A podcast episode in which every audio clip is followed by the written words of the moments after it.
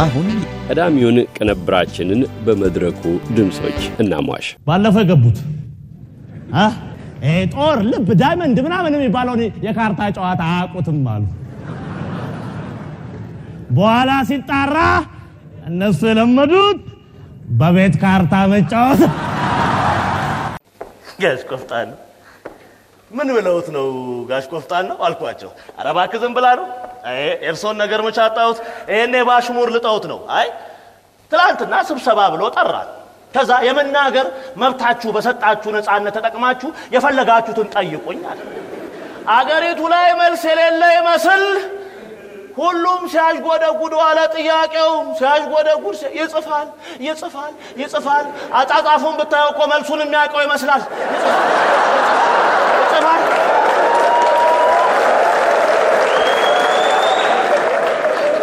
በኋላ ሰዓቱ ደረሰልህና ይዘባርቅ ጀመረ። ጥያቄ እዚህ መልስ እዛ፣ ጥያቄ እዚህ መልስ እዛ። እንደው ዝብዝብ ሲልብኝ አይ አይ አይ ይህን ሰውዬ ላድ ነው ላድ ነው ብዬ ሳላስፈቅድ ብድግ አልኩ። አይ አቶ ሊቀመንበር አልኩት። አቤት አለ። ቅድም አንተ የመናገር መብታችንን ተጠቅመን እንድንናገር እድል ሰተን ጥያቄ ጠየቅን አደል አልኩት። አዎ አለ። ልክ መልስ የመለሰ ይመስል ላቡን እየጠረገ ይኸውልህ እስቲ ደግሞ እኛ ዝም የማለት መብት እንስጥና ዝም በል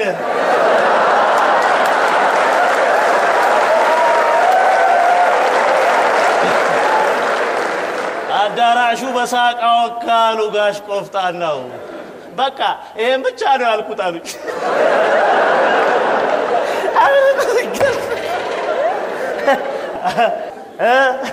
እውነታቸውን ነው። ብልህ የመናገር ብቻ ሳይሆን ዝም የማለት እድልም ሲሰጠው ሊጠቀምበት ይገባል። አሁን እያዩ ፈንገስ ፌስታሌን እያለ ዋሽንግተን ከዘለቀ ሰነባብቷል። ብዙዎችም አዩት፣ ተደሰቱማ፣ በእንባና ሳቅም ታጀቡ። በመግቢያችን እንደጠቆምነው ወደ መካከለኛው ምዕራብ ዩናይትድ ስቴትስ ግዛቶች የተሻገረው እያዩ ፈንገስ በቀልዳ ቀልድ ለዛ ተዋስተው የተነገሩ ምራር እውነቶቹ አሁን ማነጋገሩን ቀጥለዋል።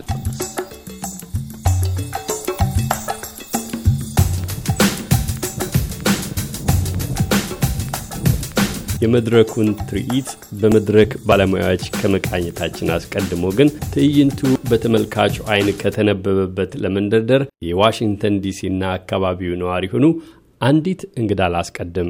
ፍቅር ተባላለሁ። ፍቅር ተገብረ ማርያም የምኖረው ሜሪላንድ ውስጥ ነው። አሜሪካን ሀገር ውስጥ ሰላሳ ስድስት ዓመት ያህል ኖሬያለሁ።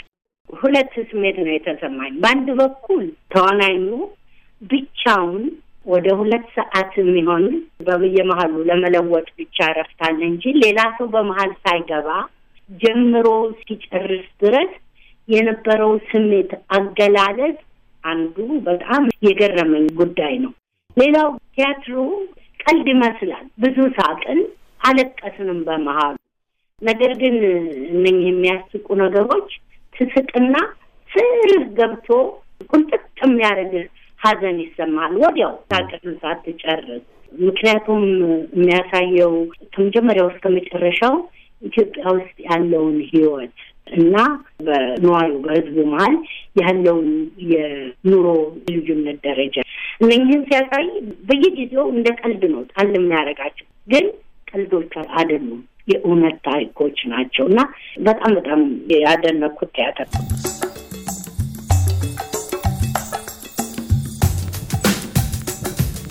ቋንቋው ግልጽ ነው። ቀልዶቹ ግልጽ ናቸው።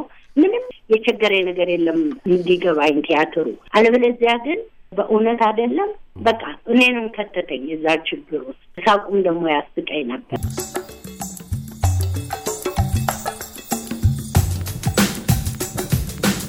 እሱ ራሱ የሚኖረውን ኑሮ የሚያሳይ ይመስላል ሲሰራው። በቃ በጭራሽ አይንህን ከሱ ላይ አታነሳም።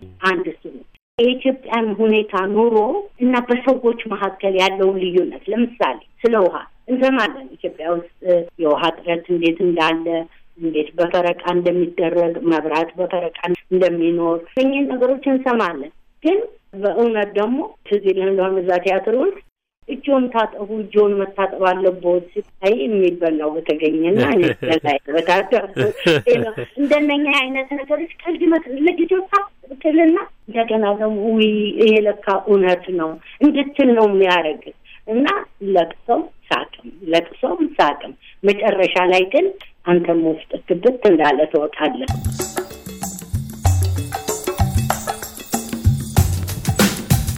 ከቀናት በኋላ ዛሬም ድረስ በዛ መድረክ ወደ ውስጡ ያስገቧቸው ስሜቶች ያሉ ይመስላሉ። ወይዘሮ ፍቅርተ ገብረ ማርያም እያዩ ፈንገስ የተባለውን ግሩፕ ዘነበ የሚጫወተውን ቀጥር ተመልክተው ለሰጡኝ አስተያየት ለጊዜው አመሰግናለሁ። እግዜር ይስጥልኝ። እኔም አመሰግናለሁ።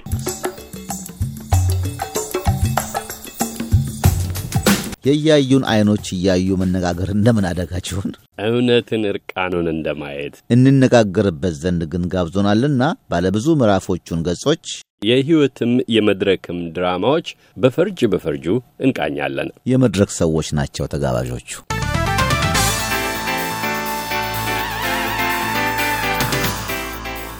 እንግዶች የራዲዮ መጽሔት ቤተኛም ጭምር ናችሁ። በተለያዩ ኪነ ጥበብ ነክ ዝግጅቶች ላልሰን እናገኛችኋለን። እየቆየም ቢሆን አርቲስት አለም ፀሐይ ወዳጀው፣ አርቲስት ተመስገን አፈወርቅ፣ በቅድሚያ እንኳን በድጋሚ ወደ ራዲዮ መጽሔት መጣችሁ።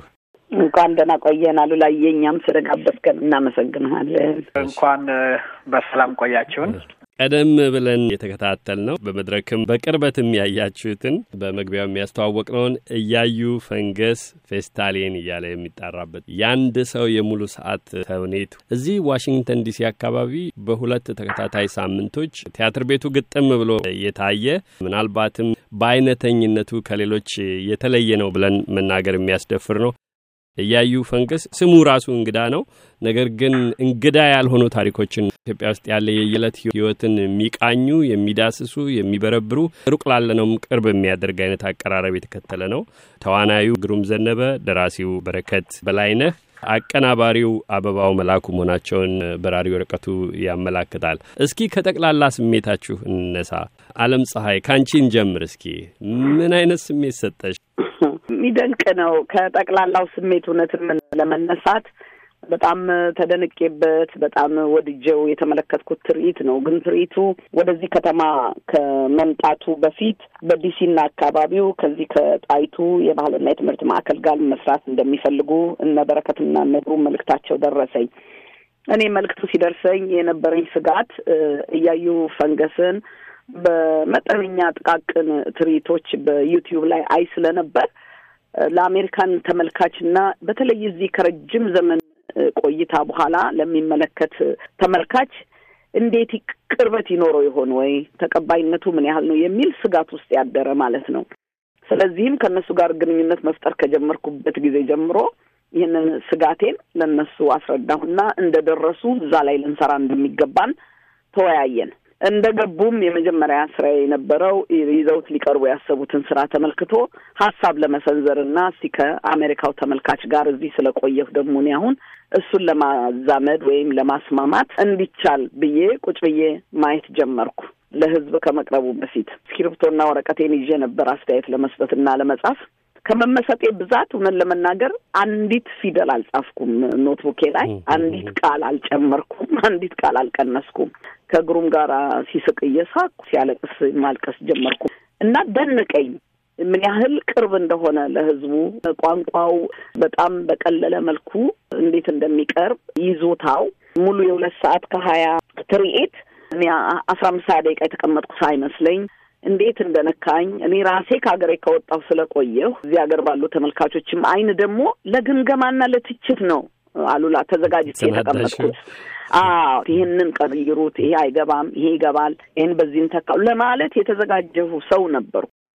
የሚተካ አጣሽ እንጂ በቃ ትክክል። እንዲህ አይነት ልቦናና አስተሳሰብ ይዤ ቁጭ ብዬ እና በጣም የገረመኝ እርግጥ ወደዚህ አካባቢ ሲመጡ አዲስ ድርሰት ነው ፌስታሌን የተለያዩ ስራዎች ብዙ እንደሰሩ አውቃለሁ። ደነቀኝም ገረመኝም። እድሜያቸውን ማሰላሰል ጀመርኩ። እነዚህ ልጆች ስንት አመት ናቸው? እስቲ ከስንት አመት በፊት ይህን ነገር ምን ይዘዋል? ከዚህ ህብረተሰብ ምንድን ነው የወሰዱት? እና ኢትዮጵያን በምን አይን ነበር የተረከቧት ያዩዋት? ከድሮ የሚያዛምዷት አሁን ያለው ሁኔታ ወደፊትም የመተለምን ነገር እያየሁ በአንድ በኩል አገር የእድለኝነቷን አደነኩ። እንደዚህ አይነት አንበሳ ልጆች በዚህ እድሜ መፈጠራቸውን የሙያዬንም መድረክ እንደዚሁ ተደሰትኩለት። እንዲህ አይነት ሰዎች አሁንም እንዴት እያፈራ እንደሆነ ተመለከትኩ። ከዛ ወደ መድረኩ ይዣቸው ሲሄድ በኩራት በቃ በክብር በደስታ ነው በእውነት እና ድሮ የሰሩትን ትልቅ ነገሮች በአቅም ይሄንን የነበረኝን ስጋት በፍጹም አጥፍቼው እንዳልኩትም ተመልካቹ እያንዳንዱን የእጅ እንቅስቃሴ እያንዳንዱን ትርኢት በዛ መልክ ተቀብሎ አለፈው እና በጣም ነው የወደድኩት። በጣም ያከበርኳቸው። አንተ እንዳልከው በረከትም ግሩምም አበባውም ተባረኩ ከማለት በቀር ምለው የለኝም። መልካም ነው። ከረጅም ጊዜ በኋላ በተለይ በኢትዮጵያ ውስጥ ያለ የዕለት ተዕለት ሕይወትን የሚመለከት ነገር አስር ሺህ ማይል ርቆ መጥቶ በቀጥታ ከሕይወታችን የማይዛመድ የሚመስለን ነገር ያህል መኮርኮሩ ለትችትም ለአስተያየትም በር አልነበረውም። እስክሪብቶና ወረቀቴን እንዲሁ ማስቀመጥ ነበረብኝ ነው ያልሽው። አለም ፀሐይ ፈታ ፈታ እያደረግን አንዳንድ ነገሮችን በሙያ አይናችሁ እንድትቃኙ እናደርጋለን። ተመስገን ወደ አንተ ልሻገር። አንተም እንደ ዓለም ሁሉ ለወዳጆችህ ለሙያ አጋሮችህ በተለያየ መንገድ የመርዳት እድል እንደነበረህ በቅርበትም እንደነበረ ታዝብ ያለው በመድረኩ አካባቢ የሚሰሩ ስራዎች ላይ የጠበቅከው ከነበረ እርግጠኛ አይደለሁም፣ ወይም ከዚህ ቀደም የተወሰኑ ሀሳቦች ከነበሩ አንተስ እያዩ ፈንገስን በተለይ ደግሞ ለዚህ ለዩናይትድ ስቴትስ ተመልካች የተዘጋጀውን አለም ፀሐይ የገለጠችውን ፌስታሊን በሚል ለብቻ ነው የተሰራው አዲስ ነው እና ይሄን የአንድ ሰው የሙሉ ሰዓት ቲያትር እንዴት አገኘኸው? ስለ እያዩ ፈንገስ እኔም እንደ ሌሎቹ ታዳሚዎች በዝና ከኢትዮጵያ ድረስ የሚመጣውን የነበረውን ዝና እንሰማ ነበረ፣ ጥሩነቱን እና በሕዝብ ዘንድ የነበረውን ተቀባይነት። ግን ልክ አለም እንዳለችው ቅድም ወደዚህ በሚመጡበት ሰዓት እኔም ፍርሃት ነበረኝ። ምክንያቱም የዚህ ሀገር audience ኢትዮጵያ ካለው የስነ ጥበብ በተለይም ደግሞ የመድረክ ቲያትር ርቀት ይኖረዋል። ምክንያቱም በየጊዜው ልክ ኢትዮጵያ እንደሚታየው ቲያትርን የማየት እድል የለውም። እዚሁ በተወሰኑ ደረጃ በጣይቱ ማዕከል የሚዘጋጁት ዝግጅቶችን ከማየት ውጪ ማለት ነው። ከዛም ባሻገር ደግሞ በአይነቱ ለየት ያለ ነገር በአንድ ሰው ብቻ የሚተወን ተውኔት ለዚያውም የሰላሳ ደቂቃ ሳይሆን የሁለት ሰዓት ተኩል የሚያክል ርዝመት ያለው ተውኔት ይዞ መቅረብ እንዴት ይቀበሏል የሚል ፍርሃት ነበረኝ። እኔም እንደ ማንኛውም ገብቼ ተቀምጬ መድረኩ እስከሚከፈት እስከሚጀመር ድረስ እኔም እንደሱ አይነት ፍርሃት ነበረኝ። ነገር ግን ልክ አለም እንዳለችው ተመልካቹ የነበረው አቀባበል እያንዳንዷን ቃል እየመነዘረ በሳቅና በግርምት እያጣጣመ እኔም አብሬው ሁለት ሰዓት የተቀመጥኩ ሳይመስለኝ ነው ተውኔቱ ያልቀው እና በዚሁ አጋጣሚ ለተዋናዩም ለአዘጋጁም ለደራሲውም አክብሮትና አድናቆቴን መግለጽ እፈልጋለሁ። መልካም። እስኪ አሁን ካነሳችኋቸው ሀሳቦች ነጠቅ የሚያደርጉ ይሄ ለሁለት ሰዓት ተኩል ከተቀመጡበት ሳይነቃነቁ ስሜትን ሰቅዞ የሚይዝ በልማድ ሰዎች አጭር ጊዜ እንኳን በሚቆይ የአንድ ሰው ንግግር መዳከም ተፈጥሮአለን ለማንም ሰው የሚሆነውን ነገር ያን የሚያስጥል ያን ሙሉ ሰዓት አንድ ሰው በሚያደርገው እንቅስቃሴና በሚገልጻቸው ስሜቶች በመድረኩ በምናያቸው ነገሮች ተውጦ መቆየት ብቻ ሳይሆን የሚኮረኩሩ፣ የሚሸነቁጡ አንዳንዴም ተመልካቹን ጭምር በቀጥታ የሚመለከቱ የሚመስሉ አንድ ሰውን በል እንጂ ከአንድ ሰው በላይ ያለፈ ሌሎች ባህርያትን ወደ መድረኩ የሚያመጣበት የሚነጋገርበት በእንባና ሳቅ በደቂቃዎች ውስጥ በእነኛ አይነት ስሜቶች ውስጥ የሚናጥና የሚመላለስበትን ሁኔታ በአድናቆት መግለጽ ይቻላል። ቀደም ብላችሁ እንደገለጻችሁት ከአድናቆቱ እንሻገር እስኪ። ማህበራዊ ትችት አለ፣ የፖለቲካ ስላቅ አለ።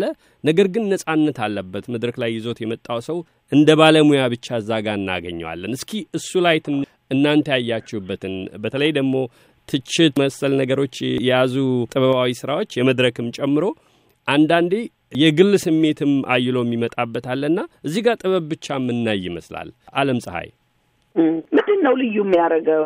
ይሄንን ስራ እያዩ ፈንገስ የበረከት ፈጠራም ሆነ የእግሩ ማጫወት ለምን የተለየ ሆነ የሚለውን እኔ መድረክም ላይ እነሱን ሳስተዋውቅ እንዳልኩት ሰፋ ላደርገው።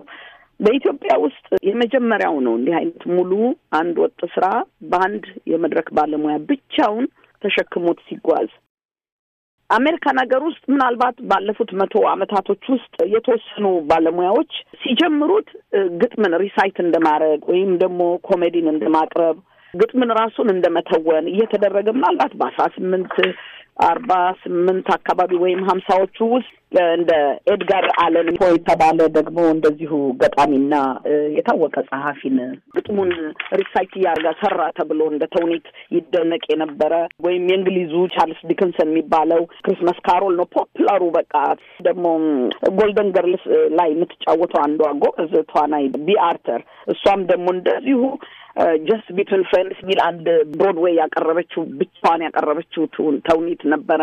ከዛ በኋላ እንግዲህ የተለያዩ ሀገሮች ውስጥ ተሞክሯል። ከትንሽ ሰዓት ከትንሽ ደቂቃዎች እያደገ እያደገ እያደገ የማምጣት ነገር ኢትዮጵያ ውስጥ ደግሞ በእኔ የልጅነት ዘመን ውስጥ ከማስታውሰው አንድ ጊዜም በአንተው ፕሮግራም ላይ አንስቼ የነበረ እንደነ ጋሽ ክፍሉ የሚሏቸው ከነጋሽ መላኩ ጋራ ያቀርቧቸው የነበሩት ምናልባት አስራ አምስት ሀያ ደቂቃ ሊሆን ይችላል። ግን stand-up comedian ደረጃ አስመስለው የመተወን ባህሪዎች ተጀምረው ነበር። ብሔራዊ ቲያትር ደግሞ እንደነ ጋሽ ተስፋዬ ሳህሉ፣ ሌላው ተስፋዬ ደግሞ ነበረ። ሌላ ማንዳቱ በቀለ እዚህ የሚባል ሰው ነበር። እነዚህ ነገሮች ተጀምረው ነበረ። ግን ከማሳቅ ትርኢቶችን መሀል ለመሀል ብሬክ ከመስጠት ጋራ ከዛ ጋር የተያያዘ ነው በአብዛኛው። ወይም ደግሞ ዘፈንን ለማስተዋወቅ ወጥቶ በዛው ረጅም ደቂቃ የመጫወት ቅድም እንዳልኩት ከግጥሞች ጋር አያይዞ ግጥምም ካልሆነ ደግሞ እንደዚሁ ከራስ ፈጠራ ጋር ተያይዞ የመጫወት ነው። ይሄኛው እንግዲህ በኢትዮጵያ የመጀመሪያ ሊያደርገው የቻለው አንድ ሁለት ሰዓት ከሀያ ሙሉን ይሄዳል ራሱን ችሎ ማለት ነው። ይሄ የርዝመቱ ነው። ርዝመቱ ደግሞ ደቂቃ ያለመምሰሉ ጉዳይ እንግዲህ ጸሐፊን ያካትታል፣ ዳይሬክተሩን፣ አልባሹን፣ ሙዚቃን ሙሉ ልክ ቲያትሮች የሚፈልጓቸውን የጥበብ ሙያዎች ዙሪያውን ደግሞ አካቶ መያዙ እነዚህ ነገሮች ናቸው የተለየ የሚያደርገው። ሙሉን ነገር ይዛል። ብቻውን አንድ ሰው ሳይሆን ከኋላው ሌሎች የጥበብ ጉልበቶች ይዞ ነው የሚሄደው ማለት ነው የሚጓዘው። በተረፈ በእጃችን አንዳሳቸው ወይም በዓይናችን አንያቸው እንጂ በድርሰቱ ውስጥ የተካተቱ አነሰ ከተባለ ከአምስት ባህሪ በላይ አሉ እዚህ ድርሰት ላይ እንደ ጋሽ ቆፍጣናው፣ ጋዜጠኛው በቃ የምናውቃቸው ቅርብ የሚያደርጉልን ወይም ደግሞ ተቃዋሚ እያለ የሚናገረው የጎዳና ተዳዳሪ አይነቶቹ ሄዶ እሱ ልብስና ገንዘብ የሚሰጣቸው አይነት ባህሪያት፣ ጎረቤቶቹ አካባቢውን በሙሉ ምን እንደሚወዱ፣ ምን እንደሚናገሩ፣ ምን እንደሚበሉ፣ ምን እንደሚጠሉ አብረን እንድናያቸው የሚያደርግበት ዘዴና አቅሙ ማለት ነው። ያ ነው አንዱ ሙሉ ቲያትር እያስመሰለው ያስጓዘው አንዱ ጉልበት የሚመስለኝ። ከዛ በተረፈ እንዳልከው በዚህ በአንድ ፌስታል አካባቢ የሚደረገው ፍለጋና ውይይት በግማሽ ሰዓትም ቢያልቅ ሙሉ ይሆን ነበር። ሁለት ሰዓት ከምናምንም ሲጓዝ ስለዛ ፌስታል ሙሉ ሆኖ እስከ መጨረሻ ያንን ፌስታል አብረን ፈልገን እስክናገኝ ፍለጋ ውስጥ ይገባል ተመልካቹ። ፍለጋ ውስጥ እንዳለን የዛ ጉልበት ነው። በተረፈ እንዳልከው የማህበራዊ ትችቱ፣ የጽሁፋዊ ብስለቱ በሚታወቁ ሰውኛ በሆኑ ቀላል ቀልዶች በማህበራችን ውስጥ ያሉትን የኮረፕሽኑን ህብረተሰቡን ለማድረግ የሚችሉ መንገዶችን ለእኛ ቅርብ እየሆነ እየሳቀ ውስጣችን ያለንን ምሬት እውነታ የሚያሳይ ነው እና እነዚህ እነዚህ ናቸው ጉልበቶቹ ለማለት ብዬ ነው። እስኪ ደግሞ ተሜ ይጨምርበት። መልካም የአንድ ሰው ቲያትርን ታሪካዊ ሁኔታም ታሪካዊ አመጣጡን በዚህ በዩናይት ስቴትስም ሆነ ሌሎች አካባቢዎች ያለውን ጨምረሽ ነው ከኢትዮጵያ ተሞክሮች ጋር ያዛምድሽልን። አለም ተመስገን ሶስት ነጥቦችን ዓለም ከወሰደችው ዓለም ካነሳቻቸው ጋር አያይዘህ እንድትመለከት እናድርግ። ተዋናዩ አለ ግሩም ዘነበ ሁለት ሰዓት ከሀያ ደቂቃዎች ተመልካቹ ሙሉ እስረኛው ሆኖ በአዳራሽ ውስጥ እንዲቆይ የማድረግ አቅሙን ያሳየበት፣ ደራሲው በሀሳብም ጥልቀት በኩምክና ለዛውም ቃለ ተውኔቱ በተጻፈበት መንፈስ ግሩም ስራውን እናያለን። የቅንብር ስራም በመድረክ ላይ ከሙዚቃው ጋር ተዋህዶ የተሰሩትን ለዚሁ ተብሎ የተደረሰውን ሙዚቃ ጨምረን አይተናል። እስኪ በተናጥል ሶስቱን ተመልከታቸው። ስለ ተዋናዩ ንገረን፣ ስለ ደራሲውም ሆነ አጠቃላይ ቅንብሩን በመድረክ የቀረበበትን መንፈስ ጨምረ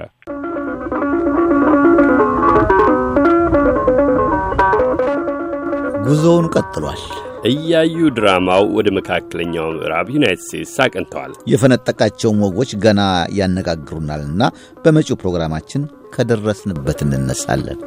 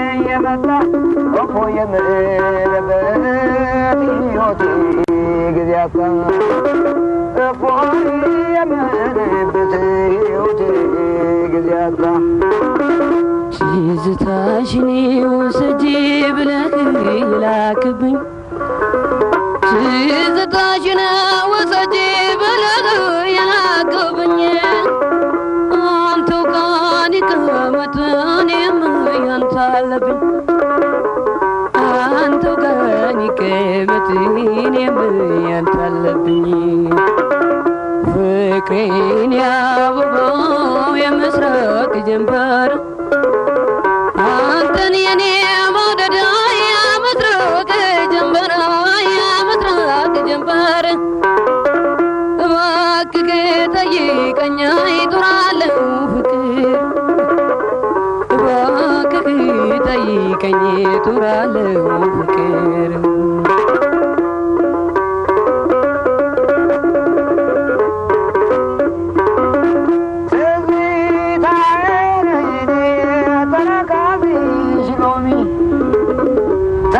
በጥሽ ሎሚታ ይፈርጥብሻል ከጥሽ ሎሚታ ይፈርጥብሻል